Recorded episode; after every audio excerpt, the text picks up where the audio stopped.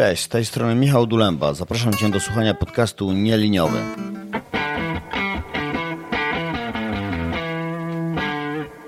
Będziemy tu rozmawiać o machine learning, programowaniu i zarządzaniu projektami korzystającymi ze sztucznej inteligencji. Jeśli pracujesz w tej branży, chciałbyś zacząć lub Twoja firma rozważa wykorzystanie tych technologii, jesteś w dobrym miejscu. Zapraszam Cię serdecznie.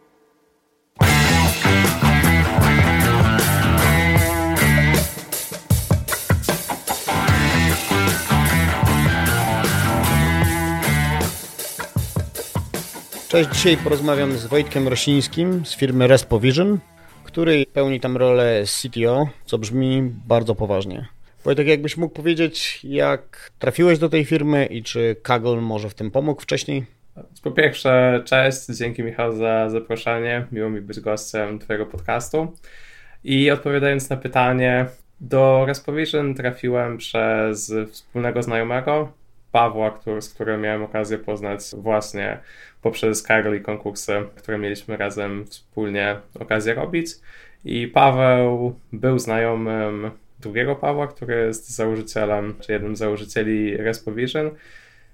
Więc tak się poznaliśmy i ja byłem efektywnie pierwszą osobą techniczną, która dołączyła do, do firmy jeszcze w ramach takiego pierwszego feasibility study powiedzmy, które wspólnie wykonaliśmy, aby zobaczyć, czy w ogóle jest sens w tym kierunku iść. Może opowiedz, czym się zajmujecie, bo strona pokazuje różne elementy, ale może łatwiej będzie to zrozumieć, kiedy, że tak powiem, usłyszymy od, od współtwórcy. My myślimy o sobie jako o firmie, która będzie w stanie dostarczyć nową jakość i nowy poziom szczegółów danych w sporcie, co będzie mogło przełożyć się na wiele zastosowań.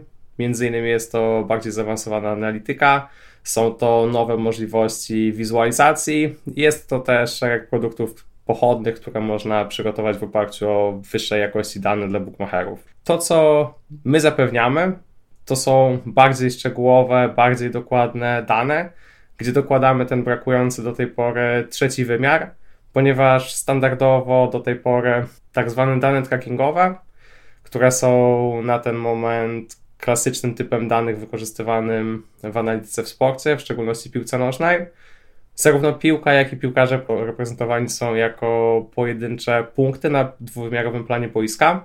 No i w ten sposób pomijany jest cały kluczowy w sporcie aspekt dynamiki ciała, i aspekt sposobu, w jaki ono się układa. No i my efektywnie ten trzeci wymiar dokładamy, ponieważ dla każdego piłkarza w każdej klatce wideo będziemy sczytywać około 40 punktów charakterystycznych jego ciała, które następnie będą transformowane na tą przestrzeń 3D boiska dzięki czemu w każdej klatce wideo jesteśmy w stanie bardzo szczegółowo opisywać tą dynamikę ruchu. Chciałbym sięgnąć do takiego filmu Moneyball. Nie wiem, czy miałeś mm okazję tak, widzieć. Tak, tak. Na ile wpisujecie się w ten pomysł, który tam był wykorzystany? Oczywiście to chyba były, nie wiem, lata 80., więc mm -hmm. raczej notesiki i, i zapisywanie tak, tak, jakichś tak. Może, może małych notatek, kto ma najwięcej trafień, czy tam wystrzeleń piłki za boisko i tym podobne. Gdybyśmy mogli tutaj rozwinąć ten wątek. Patrząc tak zupełnie wysokopoziomowo są pewne analogie. Baseball, jak celnie zauważasz, jest sportem, który można w dużo łatwiejszy sposób skwantyfikować, więc było to możliwe jeszcze w latach 80. Piłka nożna z kolei jest grą, która jest dużo bardziej dynamiczna, jest trudniejsza w stworzeniu takiego koherentnego, łatwo mierzalnego opisu. Więc jesteśmy zdania, że dopiero teraz, przy wykorzystaniu tych najnowszych metod computer vision, e, machine learning, deep learning, jesteśmy w stanie stworzyć kwantyfikowalną reprezentację tyle dokładną, aby, aby być w stanie przebieg tej gry opisywać. No i zakładamy, że dodając ten brakujący trzeci wymiar, jesteśmy w stanie w dużo dokładniejszy sposób odzwierciedlić to, co rzeczywiście dzieje się na tym boisku, więc automatycznie wszystkie statystyki, czy też cała analityka, która jest prowadzona w oparciu o tego rodzaju dane, będzie dokładniejsza. Następnie te wnioski, które w oparciu o nią będą tworzone, będą bardziej dokładne, czy bliższe prawdy, więc tym samym jest szansa na taki kolejny moneyball, tym razem w piłce nożnej. Myślisz, że to jest e, technologia, która pomoże wybierać lepszych zawodników, czyli wyślemy reprezentację, która nie przegra e, wszystkich meczów?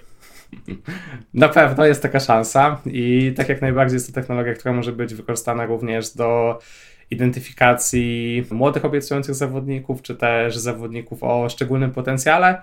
Z tego względu, że mając tak dokładny opis tej dynamiki ruchu, jesteśmy w stanie przykładowo tworzyć takie referencyjne modele biomechaniczne ruchu, które chcielibyśmy być w stanie odtworzyć, czy którego cechy charakterystyczne chcielibyśmy być w stanie znaleźć u wybranych zawodników i następnie poprzez analizę wielu różnych meczów z różnych lig, różnych rozgrywek jesteśmy w stanie szukać zawodników, którzy będą ten model odzwierciedlali.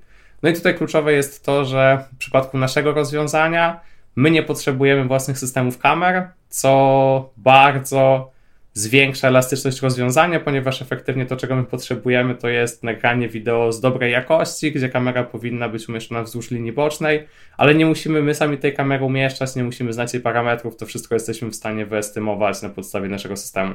To może przechodząc do takich bardziej technicznych tematów, e, choć e, pojawia mi się jeszcze takie pytanie, no jeżeli skwantyfikujesz w ten sposób e, zawodnika, to co z jego psychiką i tym podobnymi rzeczami, które są niemierzalne, a często są, przynajmniej na przykład patrząc na tenis, one są czasami chyba nawet ważniejsze niż to, czy ktoś e, potrafi odpowiednio szybko dobiec do piłki. E, tak się przynajmniej wydaje po niektórych meczach czy sytuacjach przedstawionych w telewizji. Ale wracając do, do tych technicznych tematów, mówisz, że dłuższej linii, ok? Nie rzut izometryczny z góry, tylko taki, że widzisz całą sylwetkę domyślnym ujęciem, które nasz system na ten moment obsługuje, jest ujęcie podobne do tego, które zwykle jest widoczne w broadcastowych nagraniach meczów, które możemy oglądać w TV. Okej, okay. to teraz pytanie, czy można powiedzieć, że Pose Estimation to jest taki wasz główny konik, którym się zajmujecie, czy tak naprawdę to jest wiele modeli, które współpracują ze sobą i zbierają te dane? Oczywiście rozumiem, że będzie gdzieś granica, kiedy powiesz, że to jest wasz e, secret sauce, ale, ale chętnie zapytam do tego miejsca. W praktyce ten Pose Estimation, w szczególności Pose Estimation w 3D, bo to jest kluczowe, jest to jeden z elementów tego secret sauce'u, w oparciu o który zbudowane jest nasze rozwiązanie. Przy czym, żeby być w stanie wyciągać dane, wiele modeli musi współgrać ze sobą w sposób, który pozwoli na uzyskanie tych danych wysokiej jakości.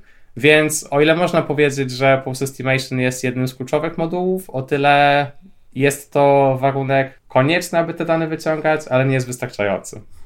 Bo mówisz, że w trzech wymiarach, a czy do tego jeszcze dochodzi czas, czyli że jesteś w stanie tą dynamikę ruchu mm, zasymulować?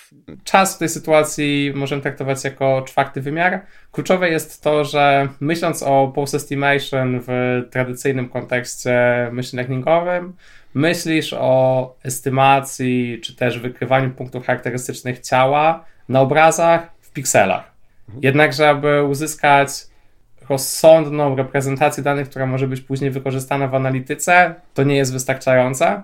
To, co nas interesuje, to, co wyciągamy, to, co interesuje później naszych klientów, to są dane stricte w koordynatach boiska. Więc te dane, ta reprezentacja, którą my będziemy ekstrahować, będzie zawierała estymację każdego z punktów charakterystycznych ciała zawodnika w koordynatach boiska już. Każdy z tych punktów będzie opisany w osi X, Y, Z boiska, co pozwala na operowanie na takiej rzeczywistej reprezentacji tego, gdzie ci ludzie są, gdzie są ich poszczególne części ciała, a nie tak jak w przypadku pikseli byłaby oderwaną reprezentacją, którą można byłoby badać tylko w takim lokalnym kontekście. Teraz idąc dalej, może opowiedz, jak duży jest zespół, które elementy przy budowie tego zespołu AI-owego są tutaj najtrudniejsze przy tak niszowym, zakładam, produkcie. W tym momencie mamy 20 osób. 15 z tych osób będą to osoby techniczne, więc widać tutaj mocny fokus jednak na, na rozwój czy to ML-owy, czy też inżynierski. Jeżeli chodzi o najtrudniejszy aspekt tworzenia tego rodzaju produktów, czy w ogóle operowania w środowisku, gdzie bardzo duża część zadań jest takimi zadaniami stricte RD, powiedziałbym, że jest to właśnie niepewność związana z planowaniem i realizacją poszczególnych prac, które mają stricte naturę RD w pracach stricte inżynierskich często jesteśmy w stanie nawet wysokopoziomowo, ale jednak konkretnie określić drogę od punktu A do punktu B, która doprowadzi nas do oczekiwanego rezultatu. Zwykle jesteśmy w stanie wybrać metody, które będziemy rozwijać, czy które użyjemy, aby zrealizować wybrane zadanie. Tak często nie jest w przypadku tych prac RD, gdzie mamy koncepcję, którą chcielibyśmy zrealizować, czy też cel, który chcemy osiągnąć, ale do momentu, w którym nie zaczniemy testować różnych metod, nie jesteśmy w stanie powiedzieć ani która z nich może być odpowiednia albo najbardziej odpowiednia. I też często trudno będzie nam rozsądnie określić czas czy też wysiłek, który będzie potrzebny, aby ten cel zrealizować. Bo efektywnie musimy sprawdzać wiele metod, wiele modeli, aż dojdziemy do tej, która wreszcie będzie satysfakcjonująca z punktu widzenia czy to jakości, czy też wydajności. I powiedziałbym, że jak złoży się do kupy wiele zadań o takiej naturze stricte RD, trudnym może być proces planowania średnio czy długoterminowego, jeżeli chcielibyśmy spiąć to w takie bardzo określone ramy czasowe. No to właśnie chciałbym tu podrążyć ten temat, jeśli pozwolisz. Jasne. Bo wyobrażamy sobie coś takiego, że przy pracy RD, ok, tak jak mówisz, przechodzisz od jednego modelu do drugiego, ale też trafiasz ślepe uliczki i możesz równie dobrze utknąć gdzieś w jakimś miejscu, które wydaje się być rozsądne, ale jednak e, po jakimś czasie okazuje się, że nie jest. Czy zostawiacie wolną rękę e, data scientistom, czy menadżer timeboxuje, mówi masz dwa tygodnie, jeżeli nie, nie będzie progresu, to w tym momencie próbujemy coś innego. No, gdybyś mógł od tej strony o tym opowiedzieć. Dużo zależy od zadania zespołu. Zawsze staramy się jakiś timebox mieć na wybrane zadanie. I nie zawsze to jest taki restrykcyjny timebox, gdzie mówimy, że po dwóch tygodniach, jeżeli nie uda nam się zrealizować zadania wybraną metodą, to odgradzamy się od niej grubą kreską. Raczej staramy się, aby był to proces iteracyjny, gdzie regularnie spotykamy się i dyskutujemy na temat postępu prac i wspólnie decydujemy, czy jest to moment, w którym chcemy wciąż ciągnąć eksperymenty w oparciu o daną metodę, bo jest potencjał i widzimy jeszcze szansę na poprawę tej metody, czy też delikatne zmiany, które pozwolą nam na osiągnięcie zamierzonego celu, czy też jest to już moment, w którym należy powiedzieć hard stop i zmienić podejście. No i to, co tutaj wydaje mi się pomocne, to jest próba podziału tych skomplikowanych czy często trudnych do takiego jasnego zdefiniowania zadań RD na mniejsze kawałki, czanki, podzadania, które można już w miarę łatwo określić, podzielić i każdemu z nich nadać to definition of done, aby być w stanie stwierdzić, czy rzeczywiście jest to zadanie, które zrealizowaliśmy lub jesteśmy w stanie zrealizować, czy już w miarę wcześniej widzimy, że nic z tego nie będzie okay, pracujecie zdalnie? Mamy tryb hybrydowy. E, część zespołu pracuje zdalnie, ponieważ jest spoza Warszawy, ale jeżeli chodzi o e, większość zespołu, która jest w Warszawie, to pracujemy aktualnie trybem 4 plus 1, gdzie 4 dni spędzamy w biurze, a jeden dzień zdalnie. No i jest to setup, który w naszym przypadku zdecydowanie się sprawdza ze względu właśnie na dużą ilość dyskusji, czy też większą łatwość prowadzenia burz mózgów jednak osobiście, a nie zdalnie. Ta dynamika spotkań i wymiany myśli jest zdecydowanie lepsza, jeżeli siedzisz z kimś twarzą w twarz versus zdalnie, nawet na wideokolach. No właśnie e, dlatego o to zapytałem, bo ostatnio, nie pamiętam teraz kto, wspomniał mi o czymś takim, że znacząco spada skuteczność wymyślania nowych rozwiązań, jeśli ludzie się tak widzą sporadycznie albo tylko na przysłowiowym daily czy tam e, stałym elemencie wcześniej zaskedulowanym, a nie takim trybie ciągłym, że ok, codziennie możemy iść do sali konferencyjnej i podyskutować e, na, na temat jakiegoś tam problemu. Zgadza się. Wydaje mi się, że tutaj naj, największa wartość płynie z zupełnie luźnej wymiany myśli, ponieważ mhm. często w zespole więcej niż jedna osoba ma pojęcie o temacie, nad którym inna osoba pracuje, i często ta osoba podczas takiej zupełnie losowej interakcji jest w stanie podpowiedzieć coś, co będzie wartościowe. Często też, jak wiadomo, najlepszym przyjacielem programisty jest żółta kaczuszka. No i zdarzają się sytuacje, kiedy w trakcie konwersacji, czy na ten, czy na jakikolwiek inny temat, po prostu pomysły albo potencjalne rozwiązania same wpadają do głowy. No i wydaje mi się, że możliwość właśnie odbywania tych rozmów, dyskusji, czy nawet czasem przewietrzenia się z kimś może być pomocna w porównaniu do sytuacji, w której mhm. siedzi się w domu, bo jednak szczególnie przy tych zadaniach o dużej dozie niepewności, czy tam, gdzie droga do osiągnięcia celu nie jest znana, łatwo można się zakopać, tak jak wspomniałeś. Mhm ważne jest po pierwsze nie tracenie z pola widzenia tego celu, który chcemy osiągnąć, a to często się zdarza, jeżeli faktycznie zakopiemy się w czymś, bo wtedy skupiamy się na tym konkretnym problemie, którego w danym momencie nie jesteśmy w stanie rozwiązać, a już tracimy z oczu ten szerszy obraz problemu, który efektywnie chcielibyśmy rozwiązać. No i wydaje mi się, że jednak atmosfera biura czy zespołu, w którym można zawsze z kimś pogadać, czy nawet się zrelaksować poprzez luźną rozmowę, sprzyja temu, aby tak nie zakopywać się i nie koncentrować na tym, co próbuje się w danej chwili usilnie rozwiązać.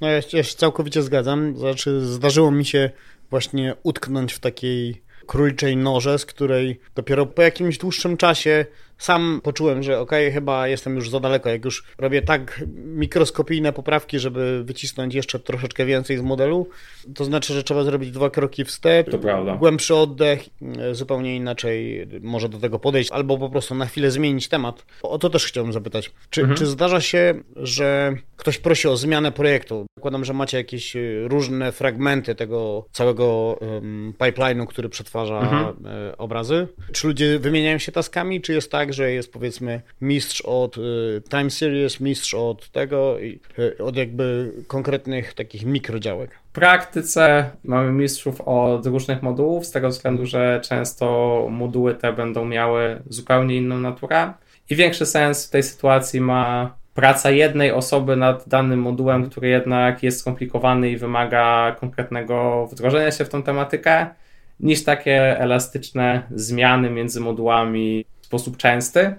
Przy czym oczywiście nie jest też tak, że jedna osoba wiecznie będzie pracowała nad wybranym modułem, bo to też byłoby nierozsądne. Jeżeli jest taka możliwość, jeżeli osoby mają takie prośby, staramy się w miarę możliwości brać pod uwagę temat, nad którymi chciałyby pracować bo wyobrażam sobie, że jakaś rotacja was dotyka, no i jak odchodzi taki człowiek, który był jedyną osobą znającą się na danym kawałku, to może to być chyba trochę bolesne. Tak, oczywiście jest to bolesna sytuacja. W miarę możliwości staramy się zadbać o to, aby ktoś inny miał jakieś pojęcie na temat tego, mhm. jak wybrany moduł działa. No i oczywiście w sytuacji, w której osoba, która była za coś odpowiedzialna, rezygnuje, zawsze staramy się zapewnić ten etap handoveru, tak aby kolejna mhm. osoba mogła to przejąć. Przy czym, jeżeli chodzi akurat o naszą firmę, ta rotacja jest bardzo niewielka, bo praktycznie cały zespół, który zrekrutowaliśmy na samym początku, jest z nami i bardzo się z tego cieszymy. No to super. Idąc dalej tą, tą ścieżką myśli startupowej, ostatnio słuchałem podcastu, w którym człowiek pokazywał różne perspektywy, jak się pracuje w różnych firmach, czyli powiedzmy mhm. produktowa jakość, e, usługowa inaczej, startup jeszcze inaczej. Czy mógłbyś tutaj powiedzieć, jaka jest specyfika pracy w startupie? Czy pracujecie po 19 godzin dziennie, czy jednak czasami pracownicy mogą się wyspać? Na pewno każdy z pracowników ma okazję, aby się czasem wyspać. Zupełnie szczerze, Powiedziałbym, że startup startupowi nierówny i bardzo będzie sposób pracy, czy też specyfika tej pracy będzie bardzo zależała od tego, czym dany startup konkretnie się zajmuje, jakiej natury prace są w praktyce tam prowadzone. U nas jest to jednak deep tech, praca jest heavy R&D, więc Niemożliwym w praktyce jest pracowanie w sposób efektywny więcej niż x godzin, gdzie to x będzie zależne od osoby. Myślę, że jest niewiele osób, szczególnie w dłuższej perspektywie czasu, które byłyby w stanie efektywnie pracować po 10-12 godzin. Jednak my dbamy o to, aby ten work-life balance był zachowany, więc staramy się pracować regularnie po te 8 godzin. No i oczywiście bywają okresy, kiedy jest bardziej intensywnie, kiedy trzeba coś ogarnąć, albo z jakiejś operacyjnej pracy wpada, no ale później zwykle też będą trafiały się okresy luźniejsze, gdzie będzie to ostatecznie absortowane. Pytam też o to, bo e, czasami zastanawiam się nad czymś takim, czy ja szybko tworzę modele, albo czy ja szybko mhm. koduję. Mhm. Bo to jest e, tak naprawdę trudne pytanie, żeby to prawda. w jakikolwiek sposób je skwantyfikować względem kogoś, albo innej firmy, albo innej osoby tak. z innymi doświadczeniami.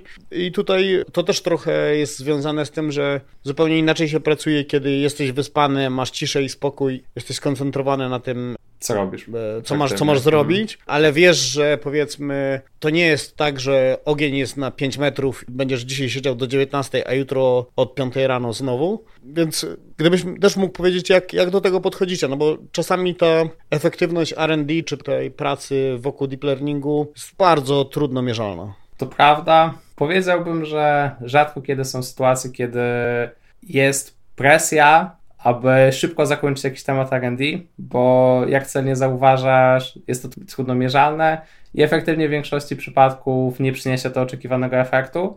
Więc tam, gdzie ewentualnie pojawia się większa presja, to są sytuacje, w których trzeba wykonać jakąś robotę operacyjną. Tam, gdzie potrzebne jest dostosowanie kilku rzeczy pod określony use case, czy też obliczenie szeregu rzeczy, czy przetworzenie kilku różnych zbiorów danych dla określonego klienta, czy też w związku z określonym tematem. Więc rzadko będzie tak, że będzie trzeba coś dokończyć szybko, co jest krytyczne, co jest jakimś modelem albo nowym modułem, czy też inną metodyką bo to jednak wymaga czasu i często lepiej zrobić to na spokojnie, przetestować i być pewnym, że te wyniki, które ten moduł będzie generował, będą zgodne z oczekiwaniami, niż starać się wszystko zrobić na, na ostatnią chwilę, a później w praktyce będzie się okazywało, że większość tego, co ten moduł generuje, jednak będzie do kosza, bo zostało pominięte kilka kluczowych elementów, które powinny zostać wzięte pod uwagę. Suma summarum, operacyjnie oczywiście będą się zdarzały sytuacje, kiedy trzeba, trzeba przycisnąć, ale z drugiej strony, jeżeli jest to praca operacyjna, no to angażuje ona umysł w nieco inny sposób niż taka praca stricte R&D, więc wydaje mi się, że jest to łatwiejsze do zrealizowania w sposób rozsądny. To idąc tym tropem, tak jak mówisz, że czasami model zwraca śmieci, gdybyś mógł powiedzieć, w jaki sposób weryfikujecie? No bo wiadomo, że data scientist ma jakiś zbiór treningowy, testowy, no i to jest ta, ta pierwsza jakaś taka ocena tego, czy to w ogóle ma sens, czy zmierzamy w dobrą stronę, ale często to jest tak naprawdę bardzo niewystarczające. I te kolejne weryfikacje są kluczowe, żeby coś komuś pokazać na poważnie. I jestem ciekaw, czy rozdzielacie te odpowiedzialności, no jak, jak do tego podchodzicie? W naszym przypadku można na pewno rozdzielić odpowiedzialność za stworzenie samego modelu i odpowiednią jego walidację, tak jak mówisz, na zbiorze walidacyjnym czy testowym, który oczywiście powinien zostać przygotowany zgodnie z metodyką adekwatną do danego problemu. A innym zagadnieniem jest już walidacja, która następuje na poziomie integracji wybranego modelu czy też modułu w system i później sprawdzenie, jaki cały ten system po integracji modułu będzie generował wyniki. Z tego względu, że nasz system zawiera wiele modułów czy też modeli, mamy wypracowaną jedną konkretną konwencję dla integracji nowych modułów w pipeline więc ze względu na to, że ta konwencja będzie narzucała pewne założenia czy ograniczenia, kolejną warstwą walidacji, która musi zostać przeprowadzona, jest sprawdzenie, czy po integracji w system ten model rzeczywiście będzie zwracał oczekiwane wyniki. W szczególności jest to ważne wtedy, kiedy z outputu tego modelu będą korzystały inne moduły e, dalej w ciągu przetwarzania. Tak. To, co my robimy, to po upewnieniu się, że model zwraca rozsądne wyniki na zbiorze walidacyjnym czy, czy też testowym. Jeżeli jesteśmy przekonani, że jest to model godny integracji w system, integrujemy go w system, a następnie sprawdzamy, czy ta integracja przebiegła w sposób pomyślny poprzez przepuszczenie szeregu testów, które pozwalają nam na stwierdzenie, czy ten ostateczny output będzie, będzie rozsądny, czy nie. A jako, że ostatecznym outputem całego systemu na ten moment są czy to wizualizacje tych danych 3D, czy też surowe dane 3D w przestrzeni, której można narzucić konkretne ograniczenia, jesteśmy w stanie czy to wizualnie, czy też automatycznie, numerycznie sprawdzić, czy rzeczywiście rezultaty zwracane przez system po integracji nowego modułu będą miały sens, czy nie. Ale mówisz o takim teście, nazwijmy go ładnie end-to-end, -end, czyli wrzucam tak zdjęcie z przodu i dostaje konkretne koordynaty na, na samym końcu i to powinno mieć sens przynajmniej. Tak, tak, tak. No i w przypadku startupu, gdzie zawsze w pewnym sensie walczysz o to, gdzie zaalokować zasoby, wydaje nam się, że strategia testowania, która koncentruje się na testach wyższego poziomu, czy są to testy end-to-end, czy też testy integracyjne albo funkcjonalne, ma większy sens niż pisanie unit testów dla każdego konkretnego modułu czy zagadnienia.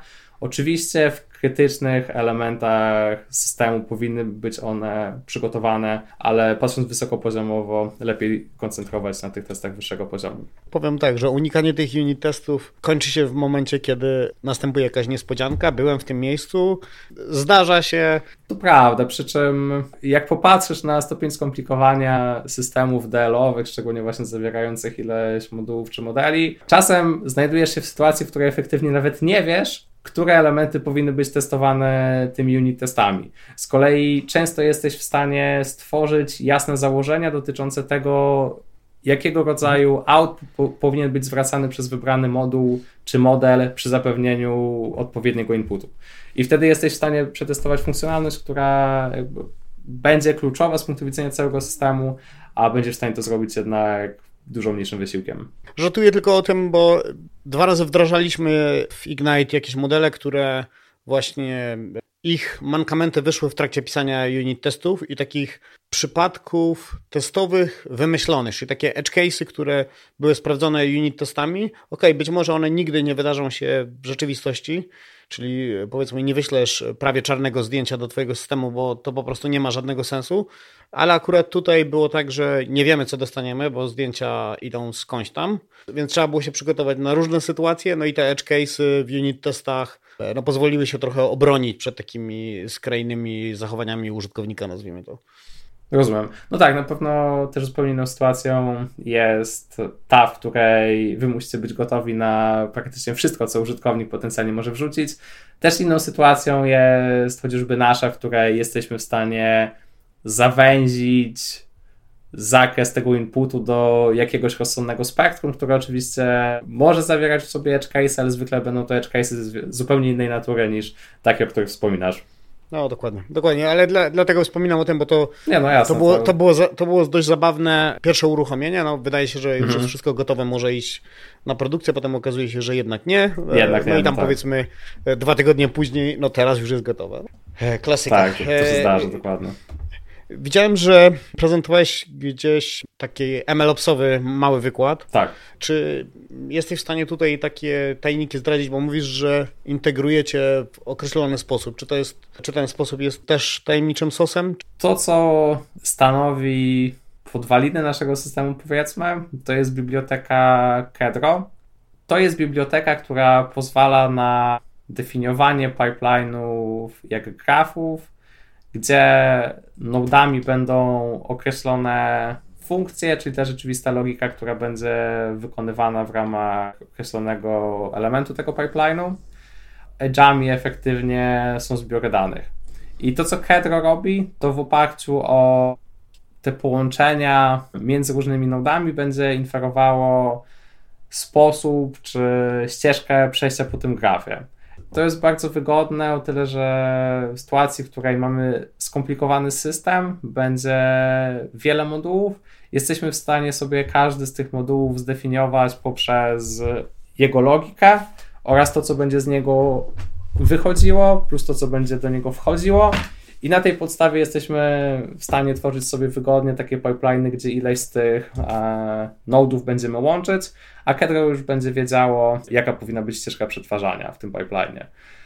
To, co Kedro, Kedro dostarcza, co jest też bardzo wygodne, to jest pierwsze rozwiązanie całej struktury input-output poprzez twory zwane katalogami, gdzie po prostu definiuje się każdy z tych datasetów i Kedro będzie wiedziało, jak ten dataset, skąd go wczytać, gdzie go zapisać i tak dalej.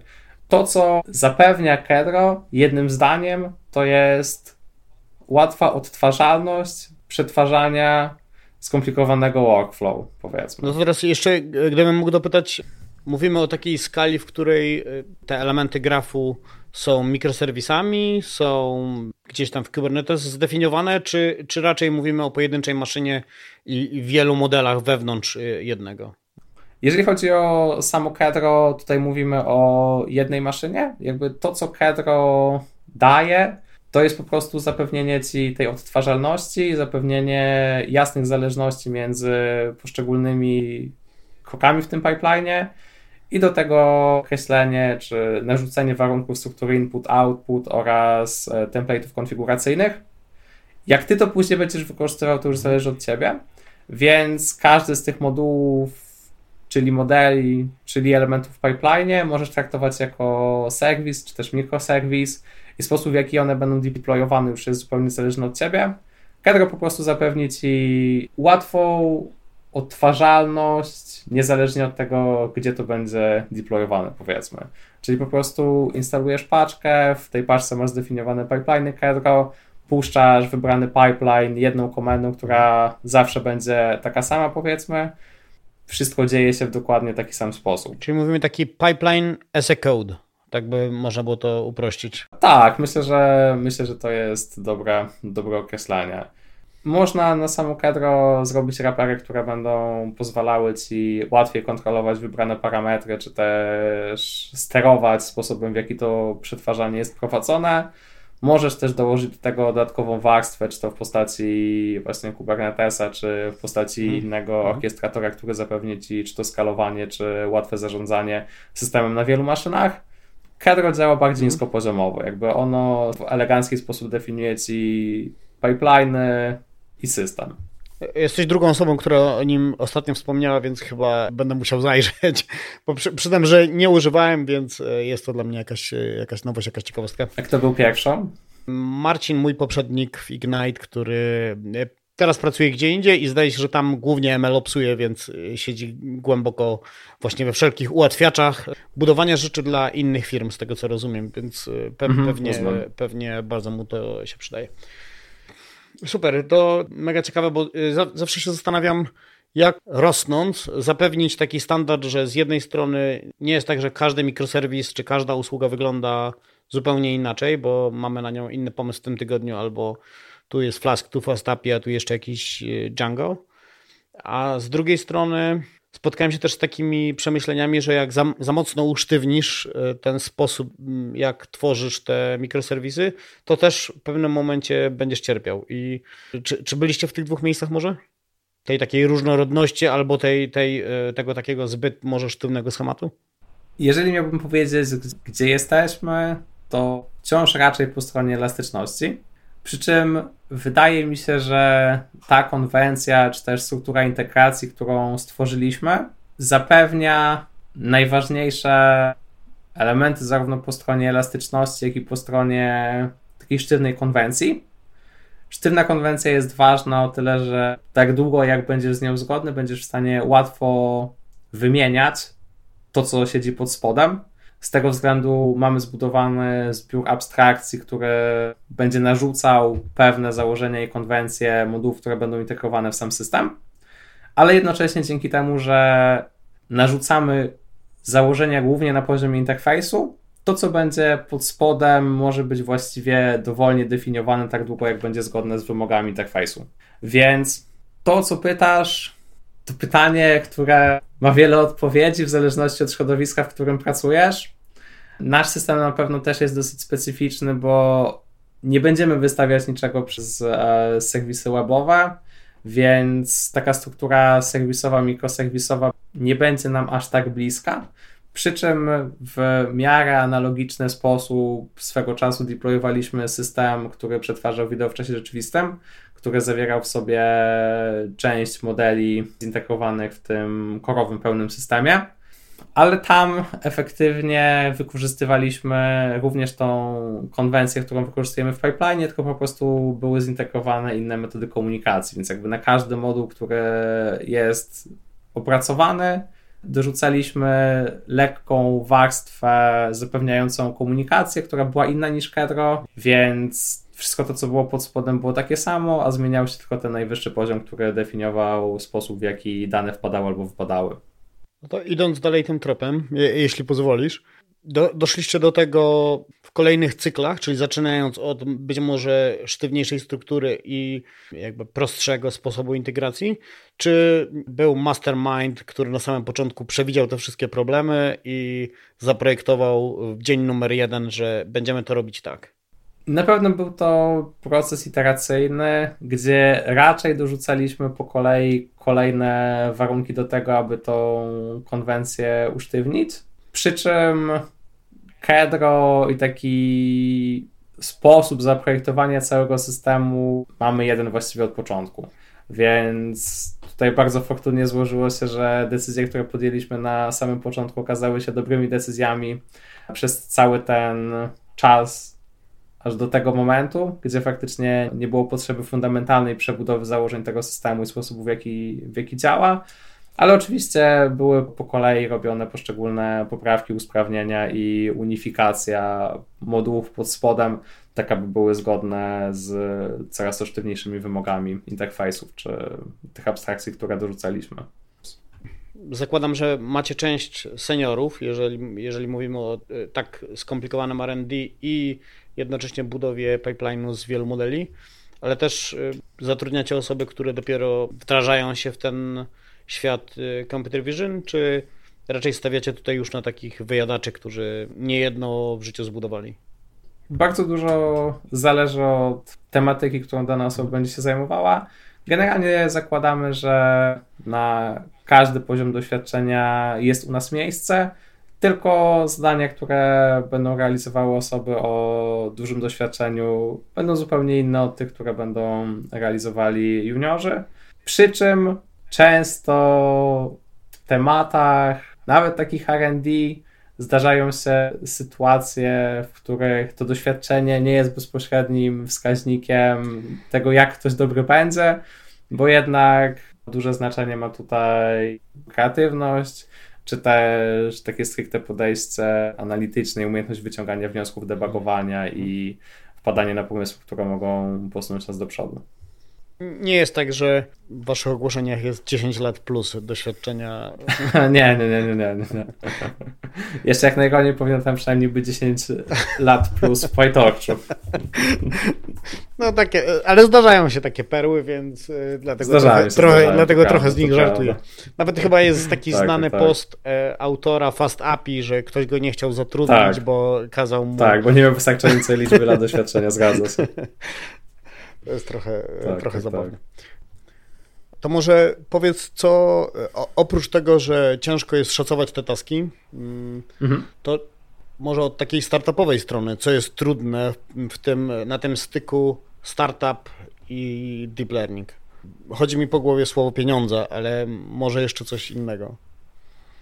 To, co wydaje mi się trudne tutaj, to jest to, że budując startup deep learningowy, czy też stricte deep techowy, potrzebujesz często dużo więcej czasu, aby stworzyć rozwiązanie, które rzeczywiście będzie spełniało oczekiwania, niż budując relatywnie proste produkty, gdzie jesteś w stanie w kilka tygodni, ten miesiąc, dwa wyprodukować pod, który już będzie takim rozsądnym, działającym demkiem pokazującym to, co jesteś w stanie dać, nawet jeżeli będzie ono stworzone na drutach.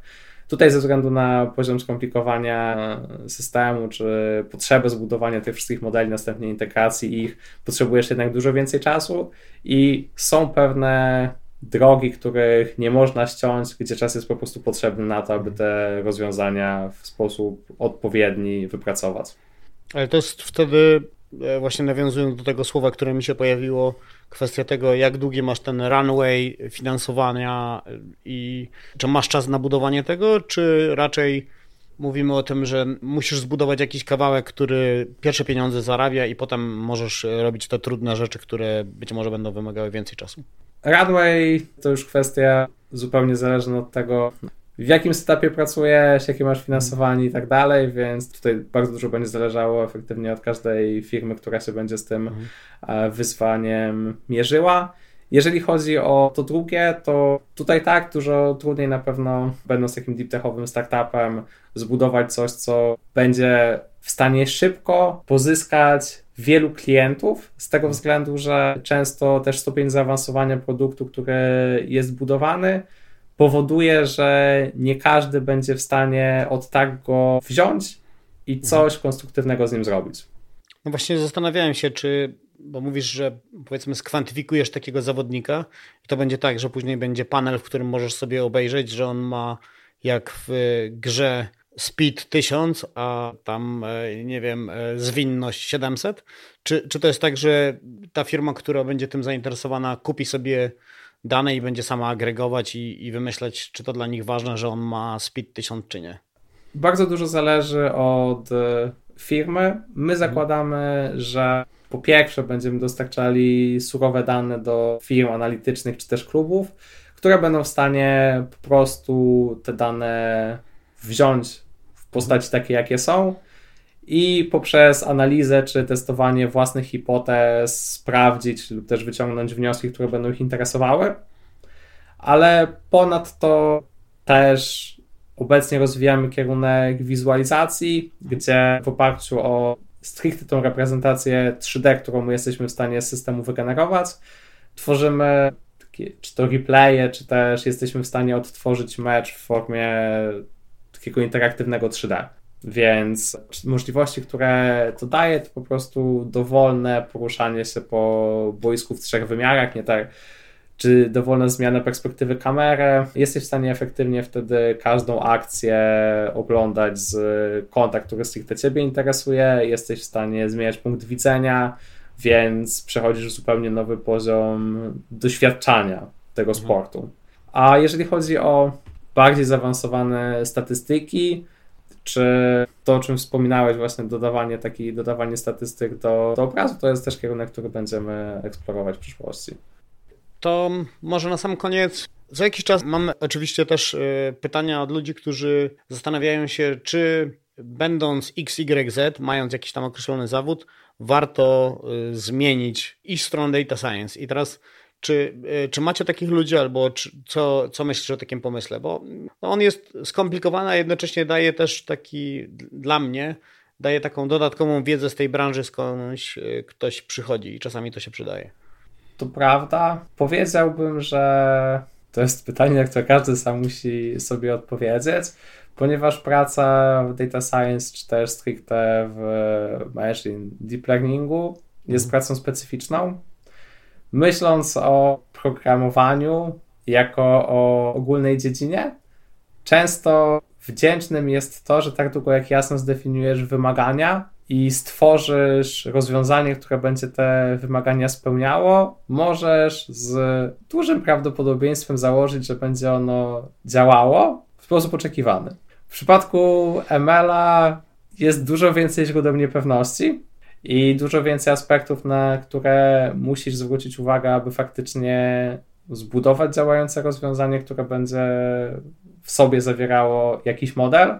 Plus na początku na pewno jest dużo tematów czy aspektów, na które powinno się zwracać uwagę, a które mogą nie być oczywiste, więc te początki na pewno bywają niełatwe.